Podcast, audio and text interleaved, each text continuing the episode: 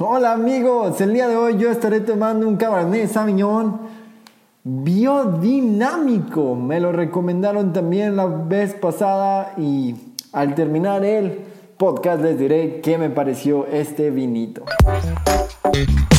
Tipsy Economy.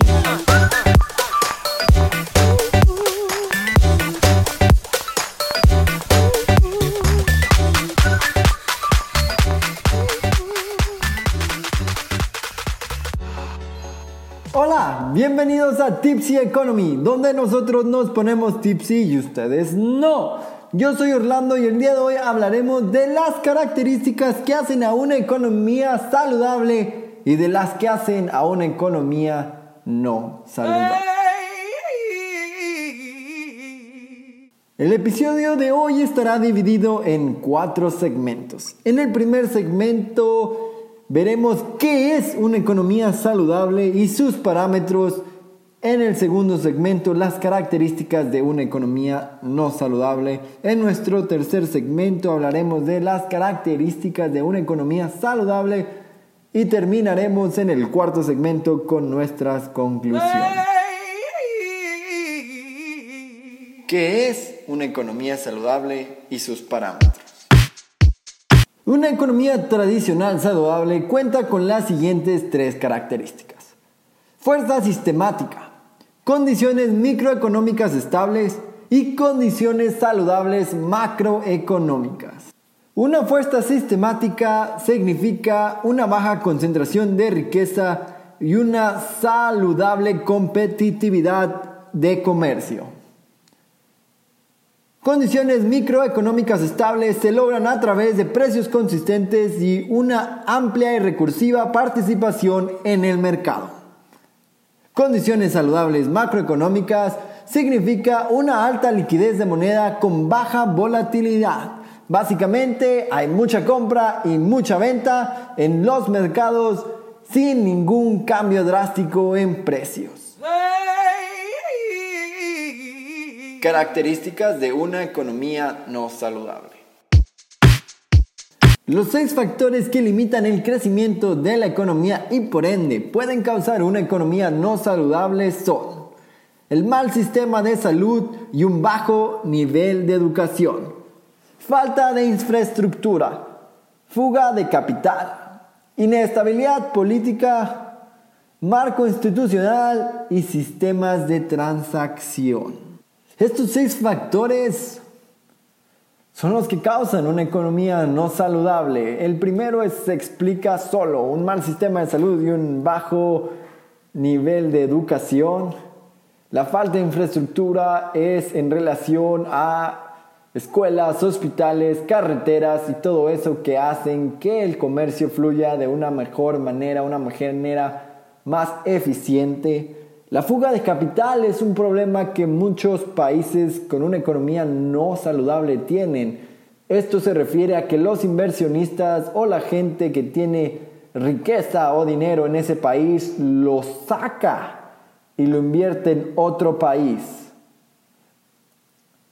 La inestabilidad política se refiere a cambios drásticos en la manera en que se realiza o se controla la economía del país.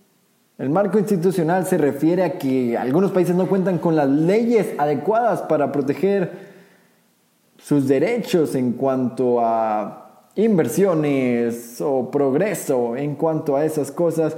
Y por último, los tratados. El World Trade Organization parece que ha sido un tema que muchos economistas atribuyen a una economía no saludable, ya que los inversionistas usan esta organización para ver dónde invierten su dinero, a dónde lo mueven, cómo lo mueven y por qué lo mueven. Características de una economía saludable.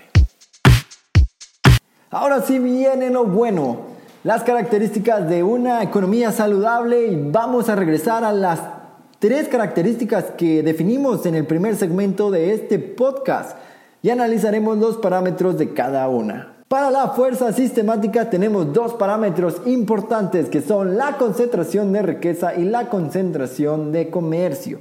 En cuanto a la concentración de riqueza, una economía saludable cuenta con una clase media grande y una distribución justa de riqueza.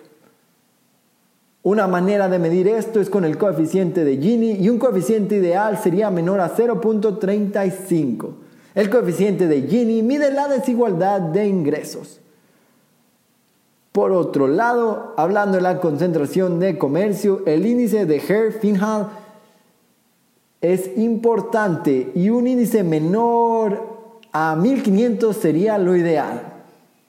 Lo que mide este índice es la distribución del comercio. En cuanto a las condiciones microeconómicas, estas son determinadas por la fluctuación de precios y el bienestar económico. Hablando de la fluctuación de los precios en una economía saludable, tiene aproximadamente un 2% de inflación anual, además de un índice de confianza de consumidor de arriba de 50. Este índice muestra el optimismo de las finanzas de cada individuo del país y la confianza que tienen en la economía de su país. Otro excelente indicador de una buena microeconomía es el porcentaje de desempleo. Un 4% de desempleo es lo ideal. Las condiciones saludables macroeconómicas tiene o puede tener tres parámetros, la liquidez de moneda, el valor de moneda y el Banco Central. En cuanto a la liquidez de moneda, países con economías saludables no sufren en el tipo de cambio de su moneda. Un buen indicador de una macroeconomía saludable es el índice de volatilidad o VIX y el VIX ideal se encuentra entre 15 y 25.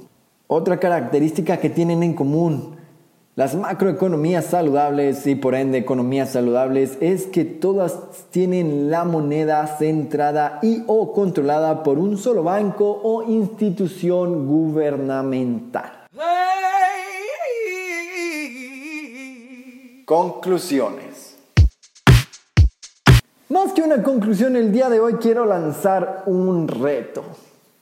A ti que estás escuchando el podcast el día de hoy, te quiero retar a que busques todos los parámetros que mencionamos de tu país y que los compares con los parámetros de las economías más fuertes a nivel mundial o de las economías más saludables y llegues a tus propias conclusiones. ¿Qué les puedo decir del vinito que me receté el día de hoy?